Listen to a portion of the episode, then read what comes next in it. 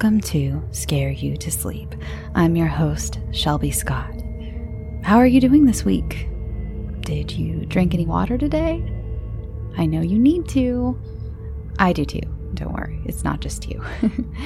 Let's just jump into tonight's stories. I think we can all use a little escape this week. First up tonight is a tale from author Amy Grech, and if you love what Amy is bringing us this week, which I know you will, then I will have Amy's website, Crimson Screams, linked in the show notes for more. Tonight, Amy has for us Fallout.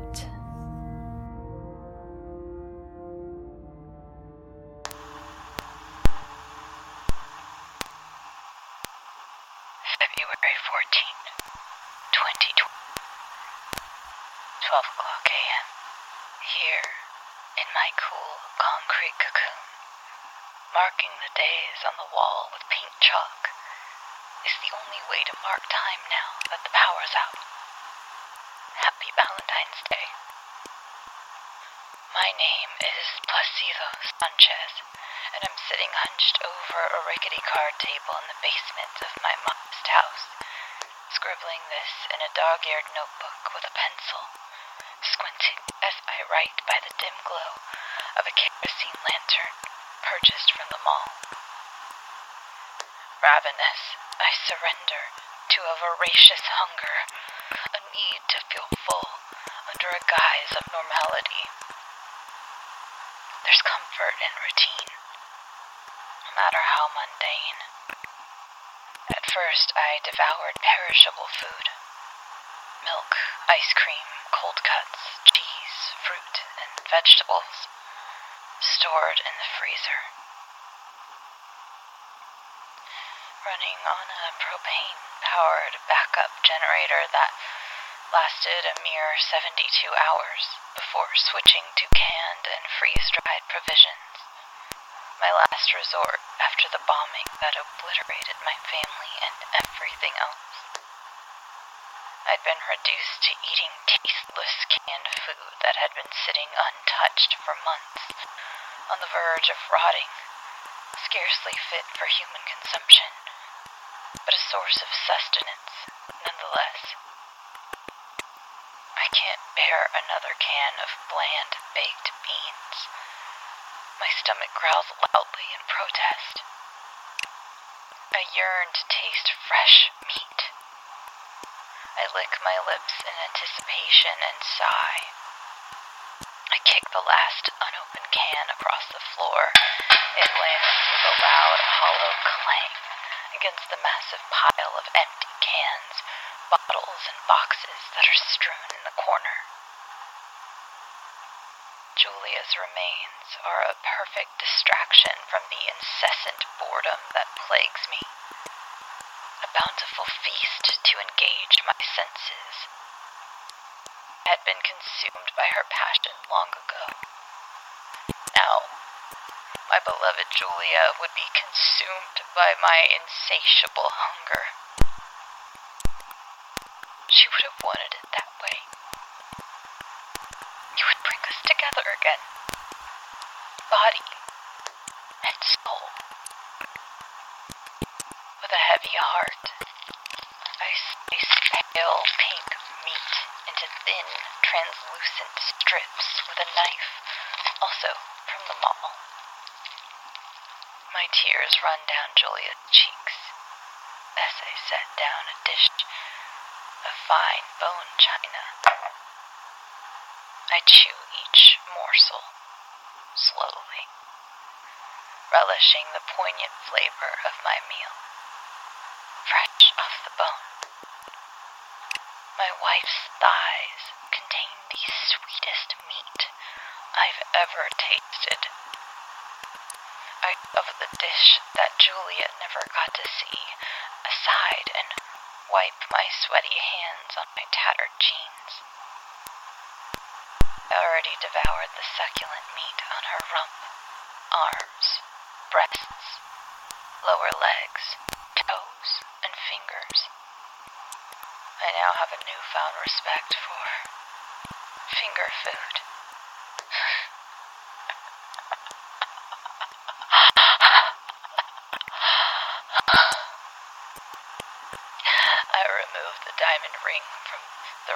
finger on Julia's left hand, kept as a memento out of respect.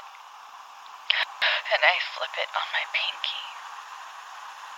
The precious gem sparkles in the dim light, a reminder of the decade of bliss we shared.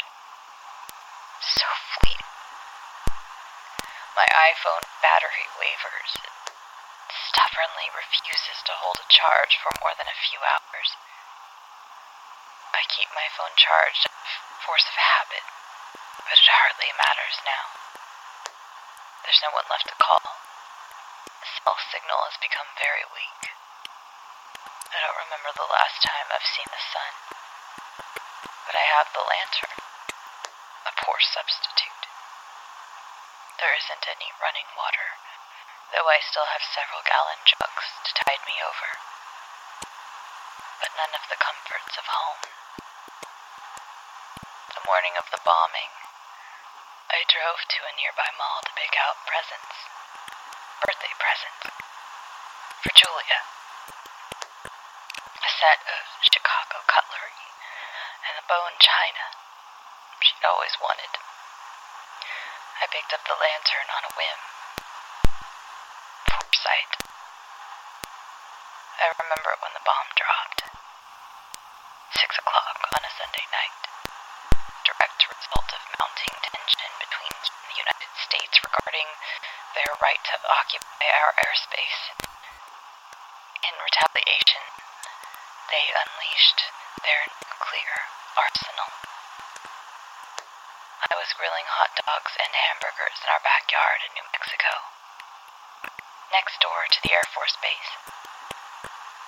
A prime target.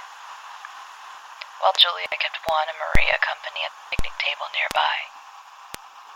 They were playing cards, gin rummy, and Juan's eyes lit up when he won for the first time. He grinned while his feet dangled in the air.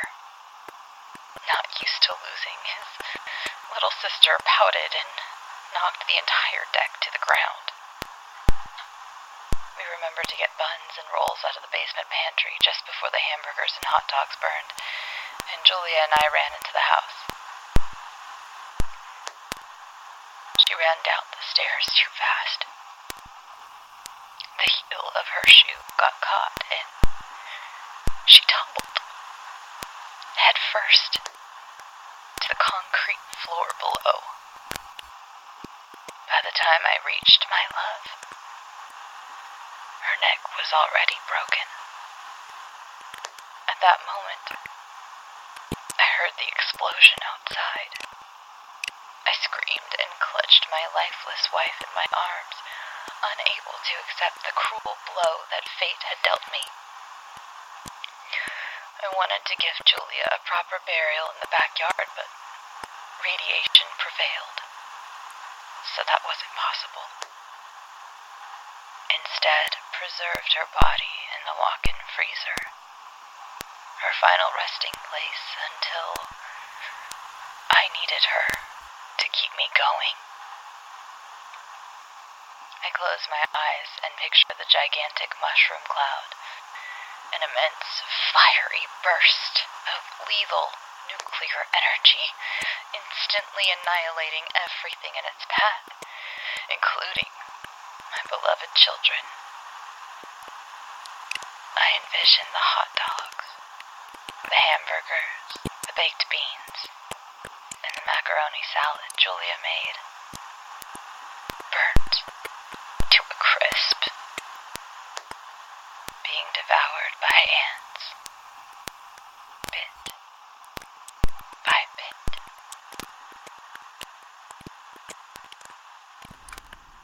And last for this evening is, you know her, you love her, Dani Machan is back with another beautiful and haunting and, frankly, deranged tale.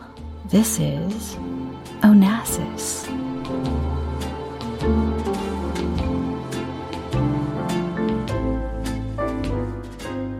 From my edge on the seat of the bed, I could see my reflection in the ornate, gilded mirror.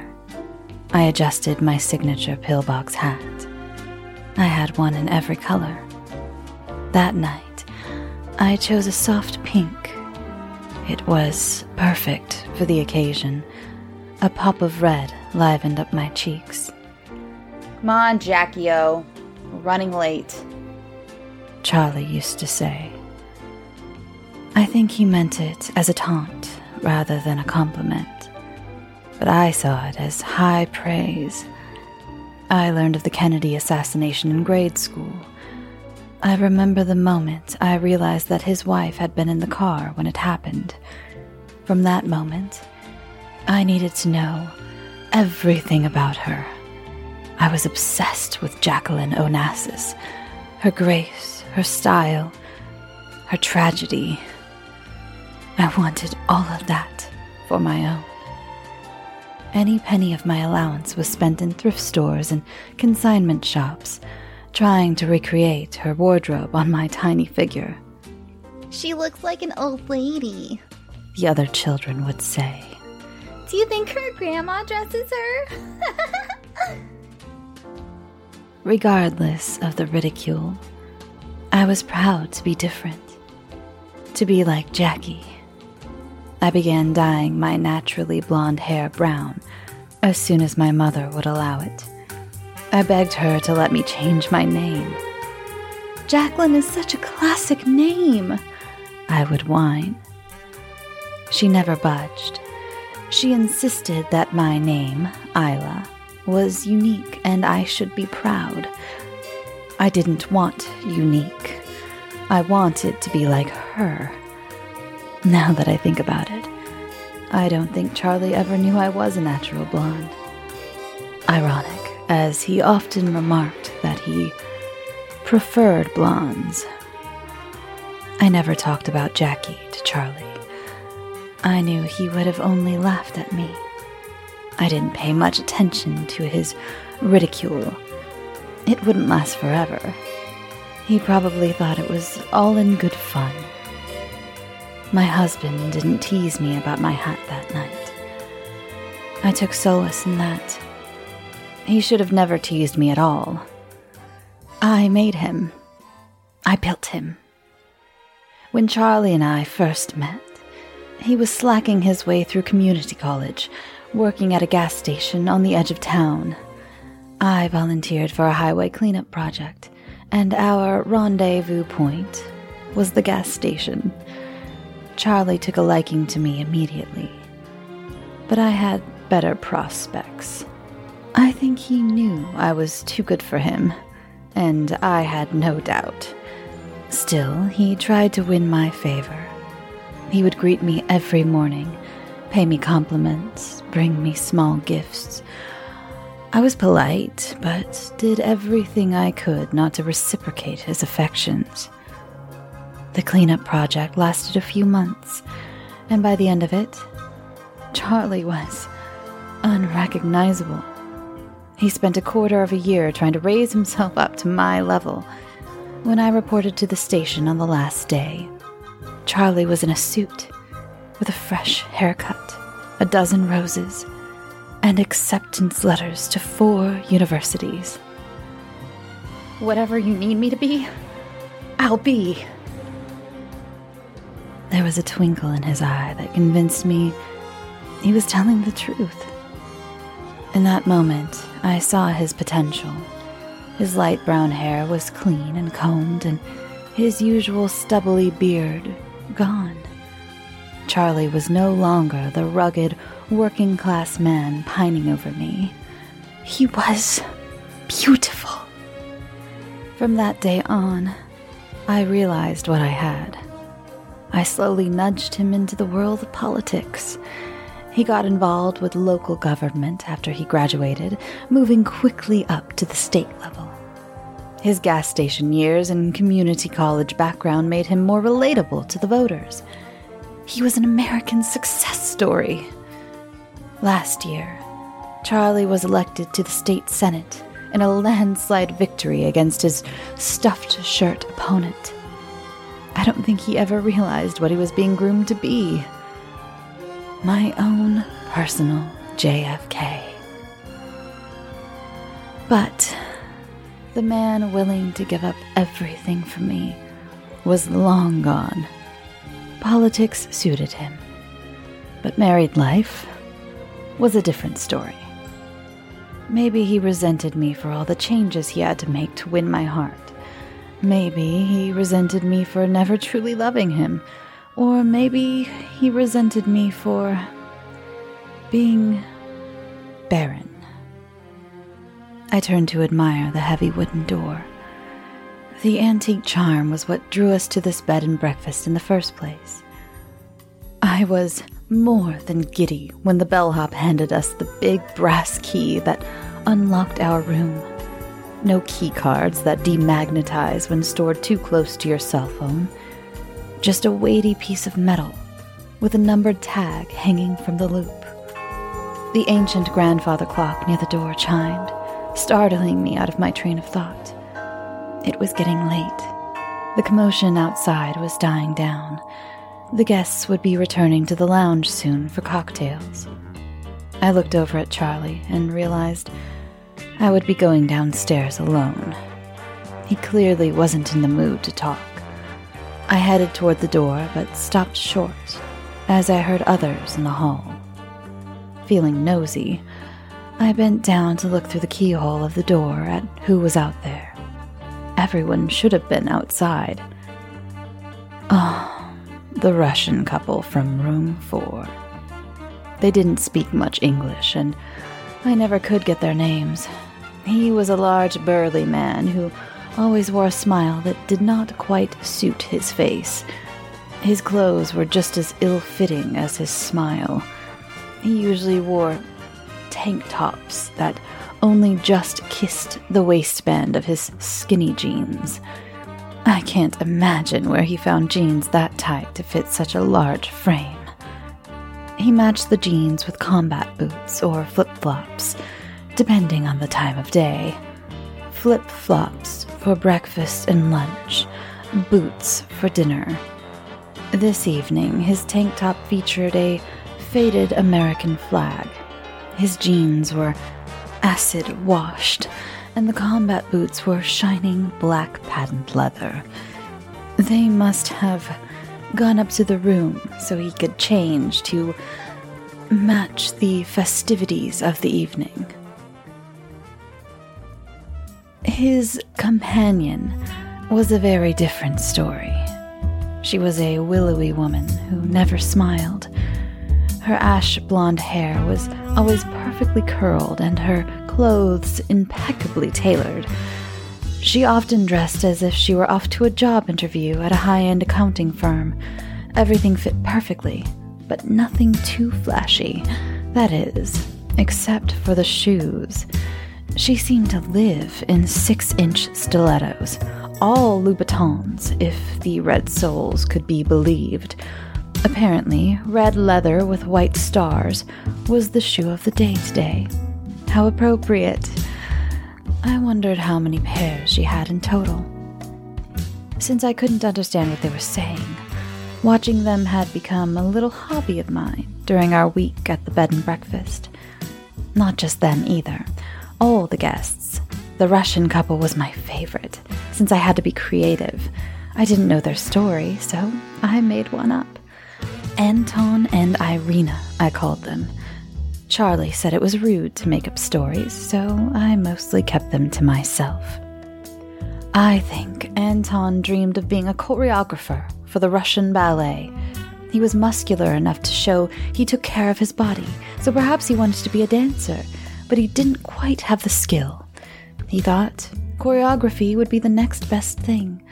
Unfortunately, that field was much more difficult than Anton anticipated, so he settled for being a stagehand. Anything to be a part of ballet. Irina was the one who had the talent. She had the skill and the beauty to be a star. She was the golden girl of the ballet. Her hair was silvery blonde back then and fell in a sheet down her back. Audiences were mesmerized watching her twirl and leap across the stage. Anton was mesmerized too. He spent years trying to court her, win her over with his charm, but Irina had no time for dating and wouldn't waste her time on a stagehand. She was the star. She could afford to be picky. Then, in an instant, everything changed. Irina tore her Achilles tendon during a performance, and her career was over. Anton rushed the stage and scooped her up. Irina looked at him and realized she would settle for Anton. She had no future, and she was no longer the star. She could no longer afford to be picky. Since that day, Anton has spent every moment and every penny trying to keep Irina happy. And Irina has spent every moment trying to move on. She never smiles because the stage was the only thing that gave her joy. He always smiles because he wakes up to his beautiful ballerina every morning.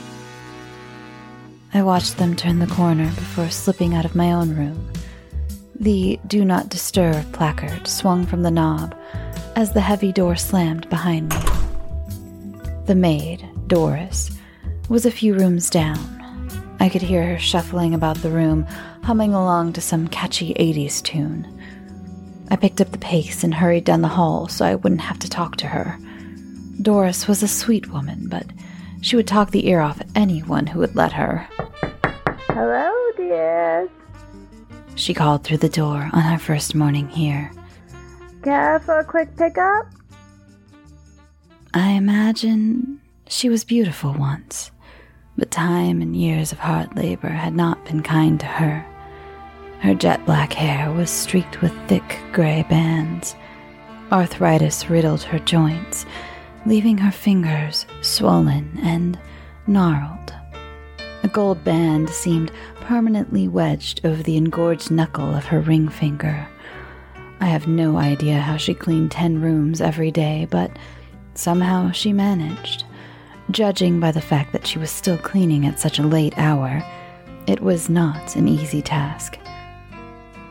I decided Doris was once married to the groundskeeper, but he had a torrid affair and ran off with a young, sultry guest. She was devastated after that, never bringing herself to take the ring off. From there, she would have no choice but to stay here and work for her living, constantly reminded of the life she once had. I'm sure Doris would tell me every detail, but I prefer my version. At least I was lightening her load a bit this evening. My room was off limits. How many guests heard our fight earlier?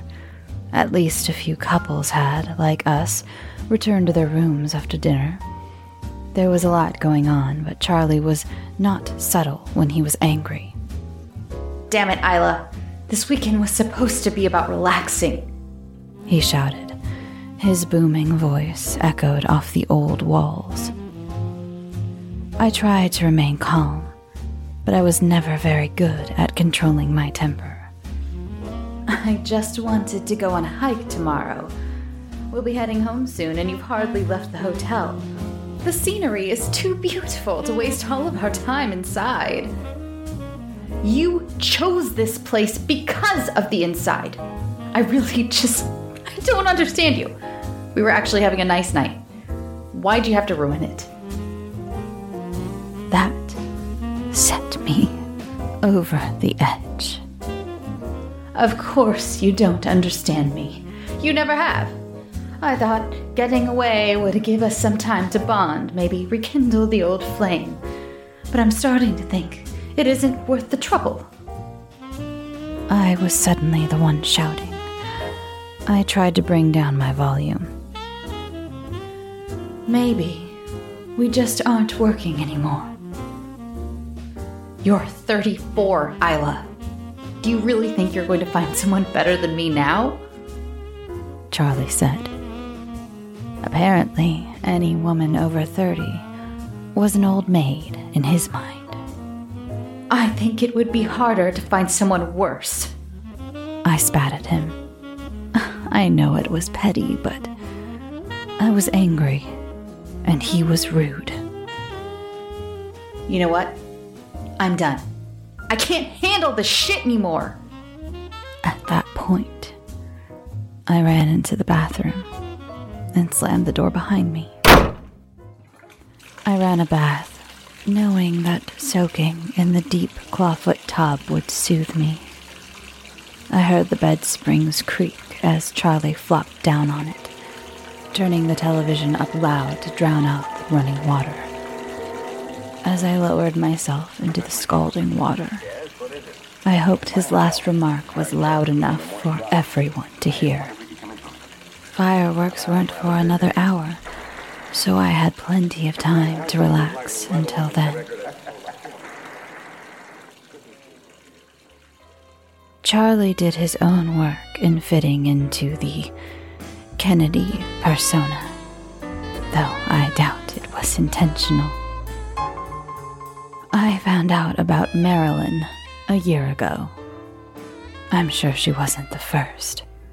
Marilyn wasn't her real name, of course, but I found it more interesting. Charlie's Marilyn was no movie star. She was a nanny for the Rodriguez triplets down the road. Less than glamorous, if you ask me. I was on my way to becoming a real estate tycoon, and he was sleeping with a nanny. When I found out about the affair, I was suddenly glad we could never have any children of our own. Everything would be easier without children involved. Marilyn was a buxom girl with no great beauty to speak of. I wish he had chosen someone prettier. That might have made things better for me. Although I can't say I was entirely disappointed with the affair, I couldn't be Jackie O without a cheating husband.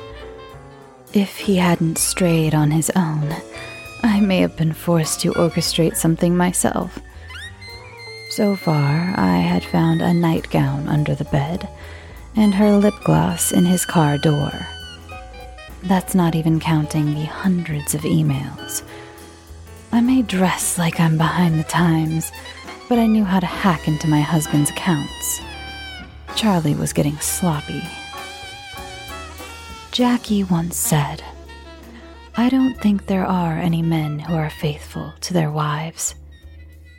Maybe that's true. I guess I never really expected Charlie to be different.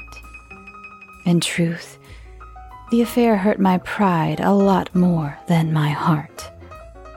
I was faithful to him, mostly because I wanted to play the role of devoted wife to my politician husband. And I never confronted him about Marilyn. I let him think he was getting away with it. I made it down the hall before Doris emerged from room 3. It was important that she not see me. Not yet. I ran my hand along the wall, lightly trailing the filigree adorning the door to room 1. I knew David and Marco, the gay couple from upstate, would be out on the lawn. They were always the first to arrive, always involved in every activity.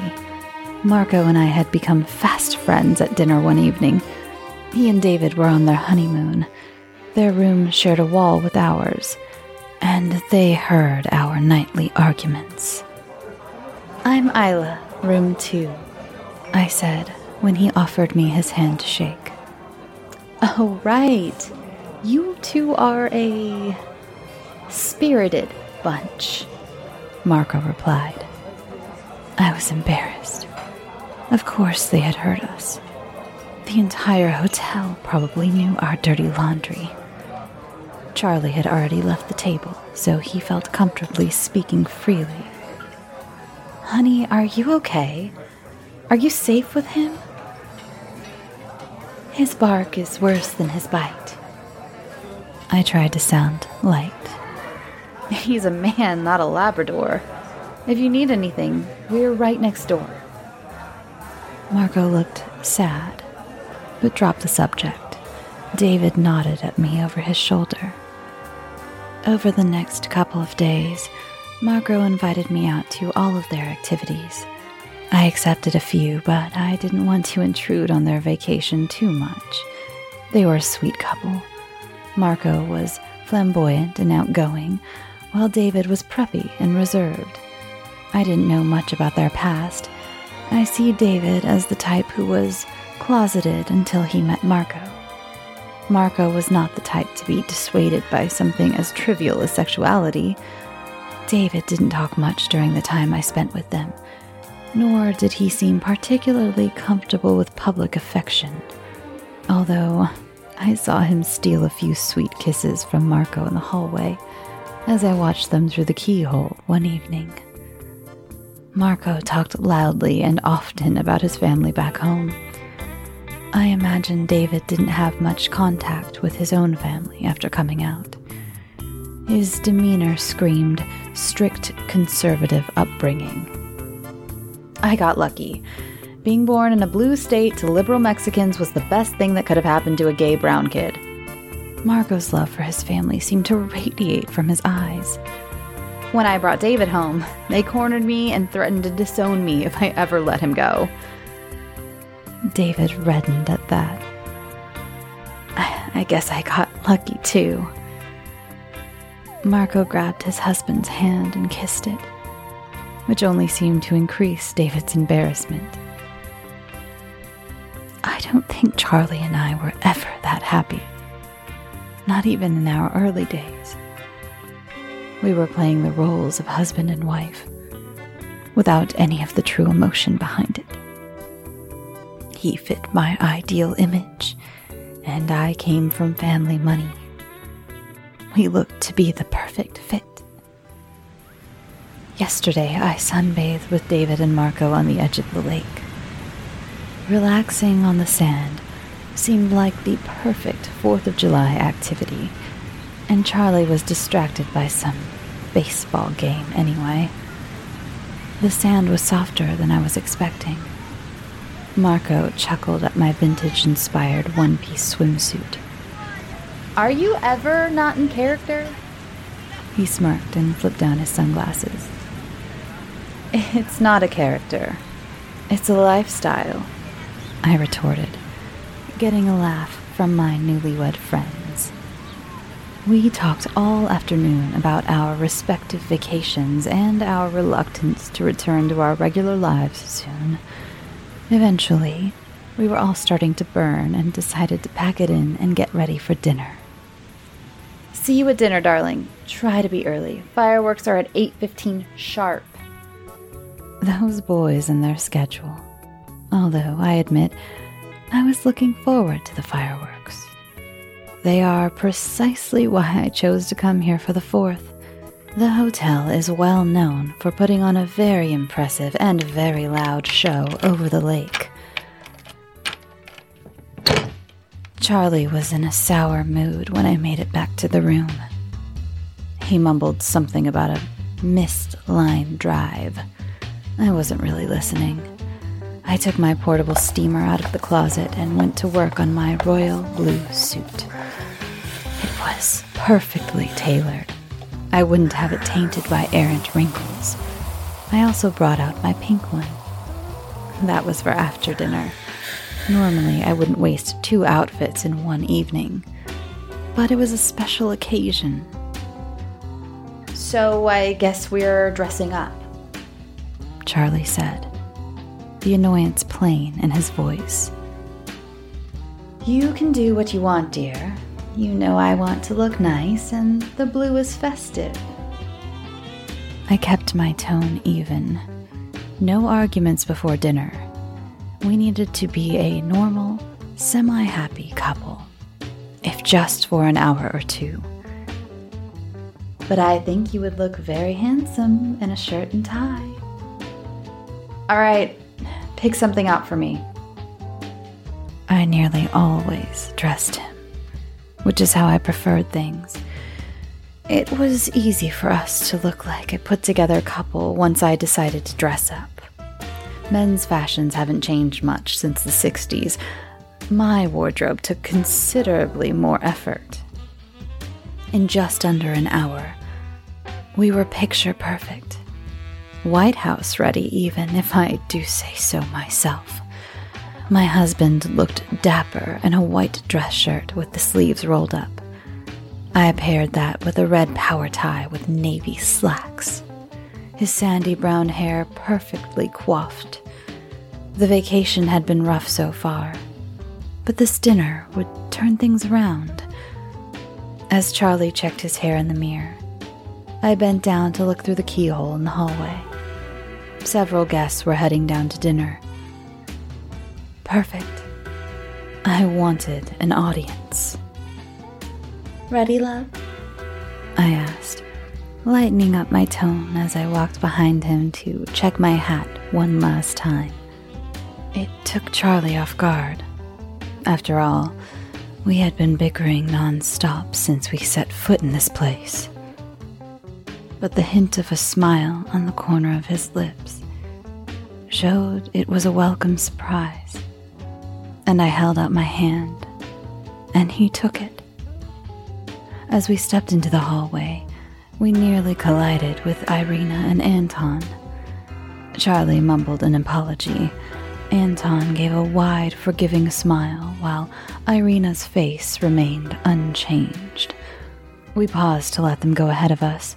Charlie played the gentleman and held out his arm as we approached the stairs. He even kept his eyes off Irina's backside as we followed them down to the dining room. I paused on the first landing and looked up at my husband. I know things have been hard, but I have a good feeling about tonight. I stood on my toes and leaned in to give him a peck on the cheek, but he stopped me. "Lipstick," he said. In our early days, Charlie hated when I wore it. "I can never kiss you with all that on," he would say. Lately, we show so little affection that it really made no difference. I chose a bright red to get into the holiday spirit. The dining room seemed stunned as we walked into the dining room arm in arm. Just the reaction I was hoping for. Marco beckoned us over, but his smile seemed forced. Over the past few days, I had told him and David all about Charlie. The fights, the threats, everything. "Why don't you just leave him? You don't have kids. So what's holding you back?" David interjected on the beach that afternoon. "Security, I guess. I have my own career, but the political field has been good to Charlie. I like being a senator's wife, even if I don't much care for the senator himself," I replied, knowing how flimsy my argument sounded. "Besides, things haven't always been bad. I keep holding on to this idea that our best times are ahead." Marco made a disapproving noise, and David hadn't asked any more questions. But that night, at dinner, we were a new couple.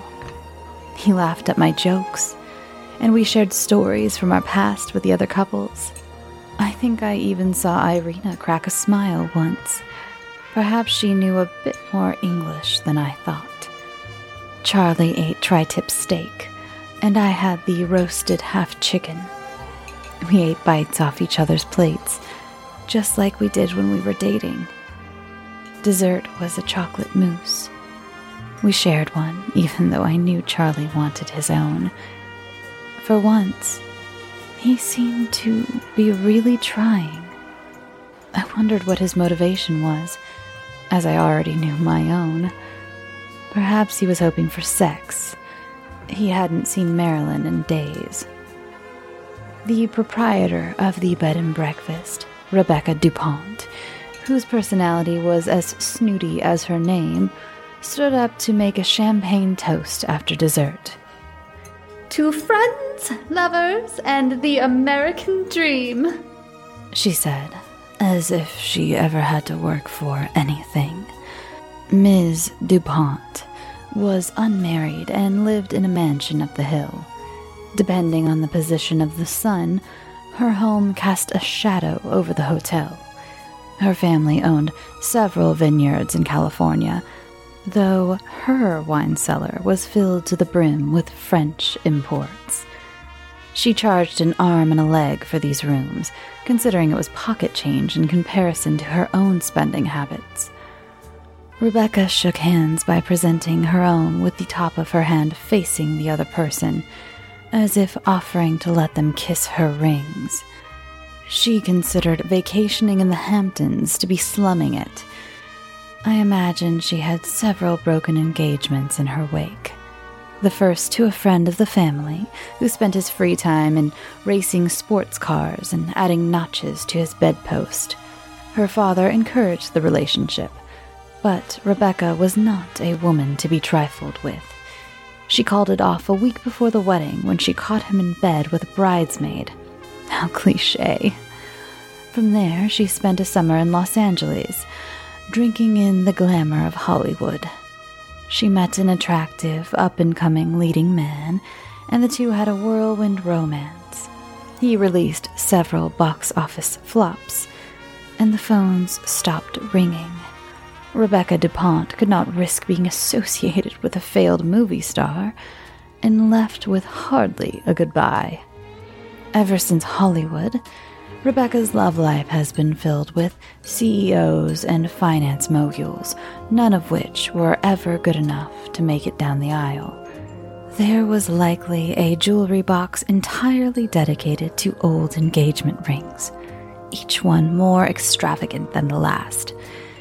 Each one a painful reminder that no one would ever live up to her standards. Marco and David seemed to have a very different impression of Rebecca. They idolized her. Charlie made not-so-subtle comments about how attractive she was. Maybe that's why I hated her. She was tall and blonde, with a perfectly Botoxed forehead. She always dressed as if she just came from posing on a yacht for a high-end catalog. I wondered how this weekend would affect her business. Isla, dear, I love that color on you, and it really brings out your eyes, Rebecca said after the toast. Thank you, I said, all forced politeness. Well, I do hope you all enjoyed dinner. Fireworks will begin at 8:15. I recommend watching them from the dock, but you should find wherever feels most comfortable. See you all soon. She swept from the room with a grace that could only come from a debutante. Back in the room, I began laying the groundwork for the fight. I commented on the state of Charlie's clothes and how messy his half of the bathroom was before finally setting on the agenda for the following day. After the yelling was over and my bath had gotten cold, I knew I had to get to work. I had just enough time to redo my hair and makeup before the fireworks started. I went for a soft, subtle look. No lipstick this time. I pinned my hair back into a small bun. I pulled my pink suit from the hanger and placed the matching hat neatly on the vanity. I looked at my reflection in the bathroom mirror, wondering if I would ever look the same again. The first pop of a firework brought me out of my trance. They were even louder than I had expected. Perfect. Irina and Anton were always last to the table. I hoped that would be true for cocktails as well. I managed to avoid Doris, but I didn't want to run into anyone else in the hall. My entrance to the lounge was essential. Everything had to be perfect. Shock after a tragedy looks different on everyone. Some scream, some cry, some shut down. Some even try to live life as usual, trying to block out whatever trauma they just experienced. I chose the latter. I took a deep breath on the landing. Showtime. I walked slowly through the dining room. I heard gasps from my left But I didn't look anyone in the eye. I had perfected the 1,000-yard stare, and it was essential that I got it right. I let my mind drift as I walked, knowing I could afford to be unfocused. I began to think of my eventual trip to Greece. I would need a mourning period, of course, but there was no better place to find a Greek second husband. I knew I couldn't move too fast, or people might begin to question my sincerity. My friends will eventually suggest a girls' trip, and Greece will be brought up. I had made a point to talk often about how much I would love to go. We would travel the beautiful landscape, and I would eventually find a man. Hopefully a wealthy one. Nicer than Charlie, but not as good-looking, and not nice enough that I would regret losing him. I wondered if respiratory failure would be easier to replicate than a gunshot. I imagined so. I collapsed on the grass, staring up at the night sky, smoky from the recent flaming display. It was very peaceful. I could hear sirens in the distance. I knew they would find the body soon. Rebecca was suddenly at my side. She was screaming something, but I wasn't paying attention. The paramedics would find me any minute. The shock had to be clear to them, too. The police would find a note in a Word document on his open laptop. Short and sweet. They would find Charlie's fresh fingerprints on each of the keys. Isla, I'm sorry. I tried to give us one last good night, but I even fucked that up. I wanted to give you everything, but I never could. I hope you know I loved you. I'm so sorry. Don't hate me. Charlie. It wasn't signed with love, nor would anyone expect it to be. People would mourn Charlie, but many would agree that the politics changed him. In recent years, he had become an unhappy man. Marilyn would come forward, proclaiming that he was planning to leave me and accuse me of killing him. A few would believe her, but no one who would be taken seriously. I would be the grieving widow, attempting to recover from the horror and shock of what I had just seen in that locked room on the 4th of July. I would speak only positively about him from now on. No hint of my former bitterness would cross my lips. The gun would be covered in smudged fingerprints, both his and mine.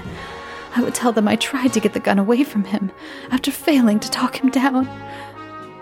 There was no evidence to indicate foul play. I made sure of that. Eyewitness accounts of my demeanor the morning after, plus my tears in the interview, would evaporate any lingering doubts about my innocence. She walked downstairs and didn't say a word. There was blood splattered across her face and clothes, David would say. At first I thought she was hurt, and we figured her husband did it. Miss DuPont went after Isla, and David and I ran up to her room. We figured he lost it and finally hit her. You should have heard the fights they had. That guy was always screaming at her, and that poor girl just took it, Marco would tell the police. We asked the cleaning lady to open the door, and we found him. We didn't touch anything. The poor thing was obviously in shock, Rebecca would follow up. Everyone would agree that they hadn't heard anything over the fireworks. They would take my clothes to analyze the blood spatter. It would be consistent with my story. I was very close to him, trying to save his life. His mother would tell the police that she believed her son had been depressed since the death of his father.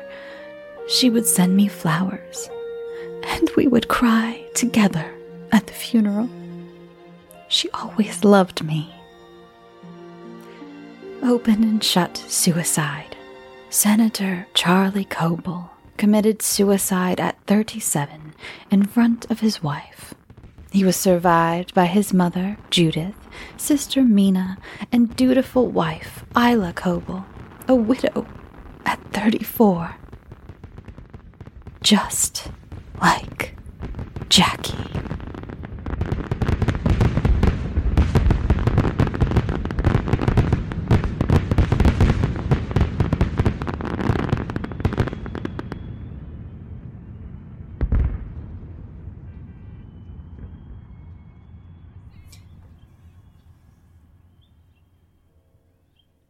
Thanks for listening, and thank you to my authors for sending in these stories.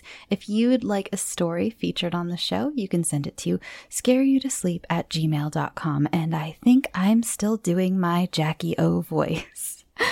I emailed Dani and said that I watched a few interviews with Jackie O that I had never seen before. I haven't really ever seen interviews with her, and to study her voice, because I thought that that's probably what Isla would have done, is try to mimic her speech patterns. And so I tried my best to sound like someone who was trying to sound like someone. I hope you enjoyed the stories. I think I already said that.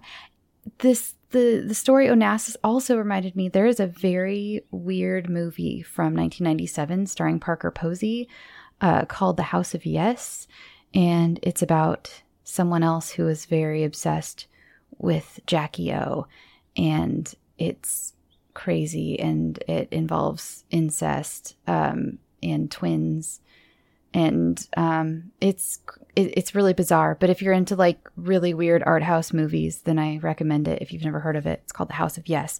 Anyway, this has been a week, everybody. It has been a week. I don't have much to say. I think a lot of us are pretty exhausted, especially my fellow Americans. Yeah. And for the rest of you, don't even worry about it. We're doing cool. It's fine. Everything's fine. Everything's totally fine. I'm going to go make some apple bread right now. It's this like not ancient. It is not ancient. It's from like the 1700s. This really old recipe that I've made before. And there's this YouTube channel I watch that they do really awesome like old-timey candy reviews and old-timey recipes, and they are called the NB Historian, and they did this old, I think it was Dutch apple bread recipe one time, and I've made it before and it's fantastic. So that's what I'm gonna do to chill out a little bit and chill my brain. I hope you all find some solace and some comfort. I know my friends over in the UK, you're all in another lockdown, and I know that's gotta be real tough. So we're all going through it. We're all just going through it, and I just wish all of you a little bit of solace this weekend. Going into this weekend, you know, just finding some happy, relaxing moments through all the chaos. I don't mean to sound like a Hallmark card, and I really do mean that. I am not being disingenuous. I promise. I'm going to go. Yeah. Thank you to my authors again. Amy, Dani, you're fantastic. Those were both very fun stories to work on. It's been probably a month since I've worked on other people's stories. And well, I worked on a few, you know, ancient, I keep saying ancient. I don't mean ancient. A few old timey stories for Christmas. Ancient. Why is that in my brain? I'm going to go make some apple bread, everybody. I hope you have a great night. Go get some sleep. Sweet dreams.